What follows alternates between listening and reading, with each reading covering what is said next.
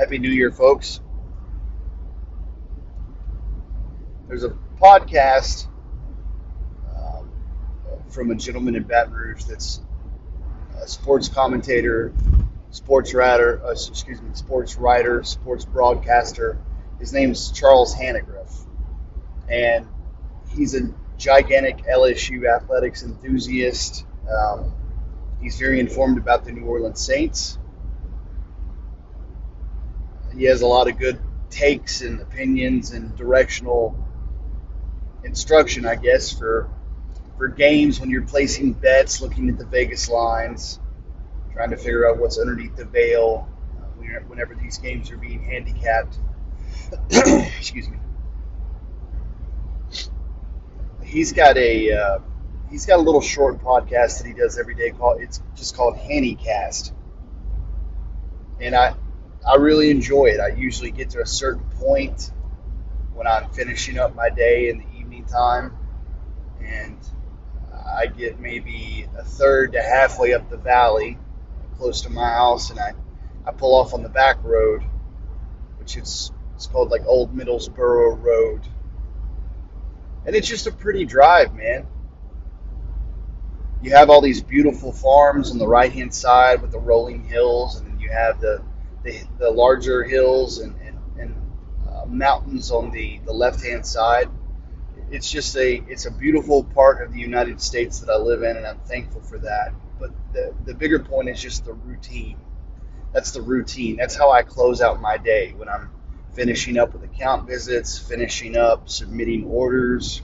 If I've had, had to cover for vacation and, and run into Knoxville for any reason, if something's gone wrong with a delivery or an out of stock item, um, I get to that certain point, I pull off on the side road, I listen to to Hanny Time or Handycast. He actually has two different shows. One of them is on Baton Rouge Radio, so it gets confusing. Um, Handycast, I believe is the. Check it out if, if you're an LSU or New Orleans Saints fan. You'll figure out which one is which. But this particular one usually runs 15 to 20 minutes, and it's it's perfect for the amount of time that it takes me to get home from the starting point where I pull off onto the back road. And it's it's just a routine, which is something that I've talked uh, about a lot lately. It's a it's a behavior pattern that's something that's helpful for my my brain chemicals. It's just something that helps my body wind down from the madness of the workday.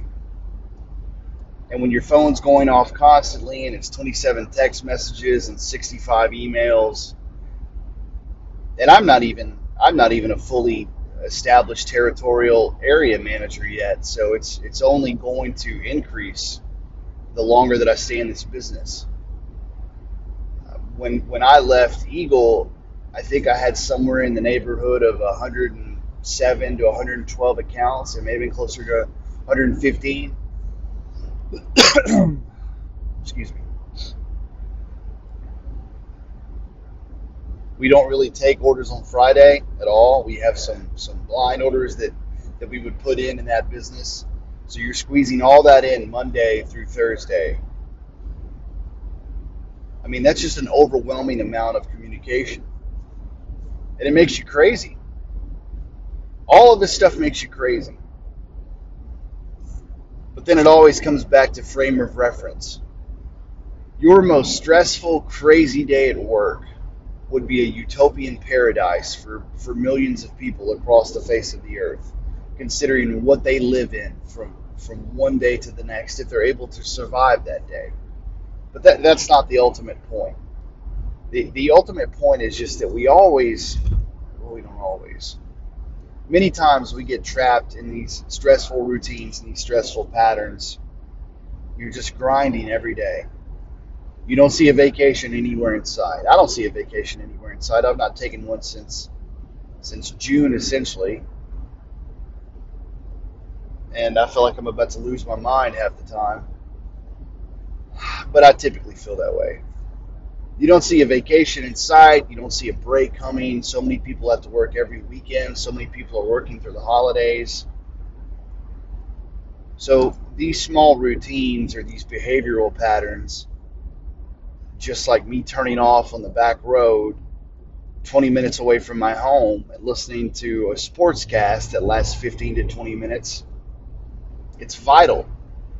It's important to make sure that as much stress as you have in your life from everything, be it work, paying bills, surviving financially, loving and supporting your family, which is it's not stressful as a singular focus, but when you're trying to manage time to make that the most important priority,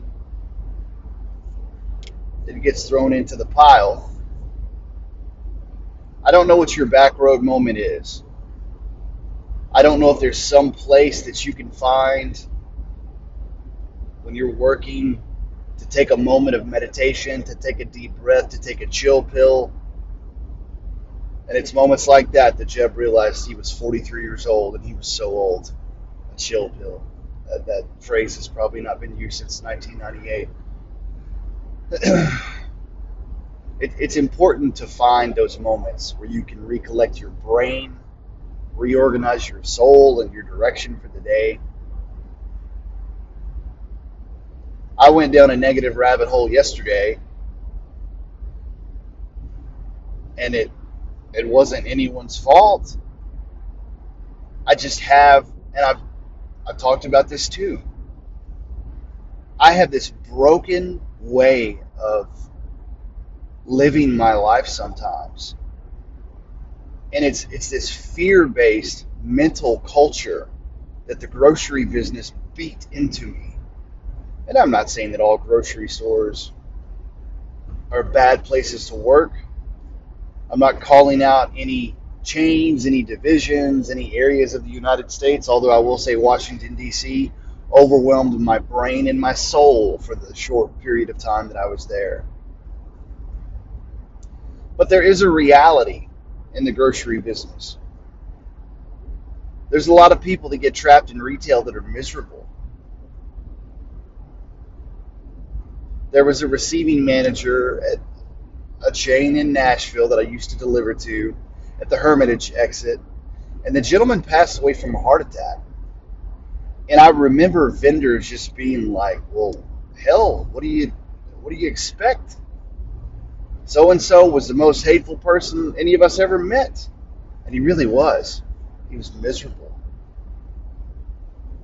And I remember some of the other vendors talking about he had no family to come to the funeral, or if he did have family, no one showed up, and, and it, it's so it's so strange that I can't remember the ending to the last five Netflix series that I've watched outside of The Witcher Blood Omen. Don't even get me started on that. but I remember a moment like that. That just that's strange to me.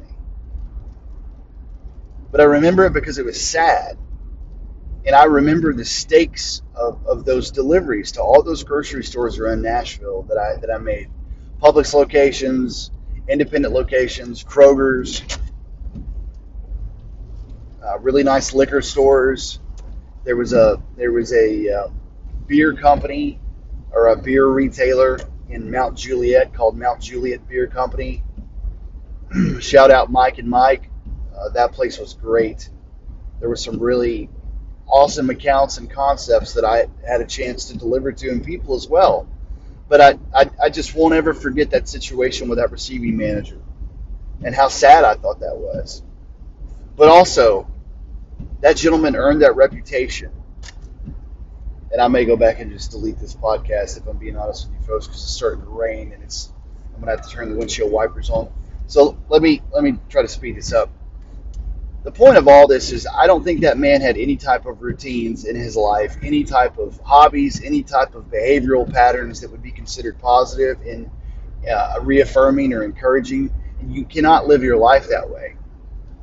You, you cannot live your life that way where you just allow the stress to be everything that exists in your world. And what you fall back on is the, the money that you make or the status that you have. That's not going to be there to prop you up on your worst days and it's certainly not going to be there on your deathbed. It's not going to be there for you in the twilight of your life. And so find find your little country back road. Find your little 15 to 20 minute podcast. Maybe try this one out. Find something that makes sense for you. You're worth investing that that pattern, that routine in anything that makes sense. All right, this weather's going to get nasty. Happy New Year to you folks. Have a great day. I will holler at you soon.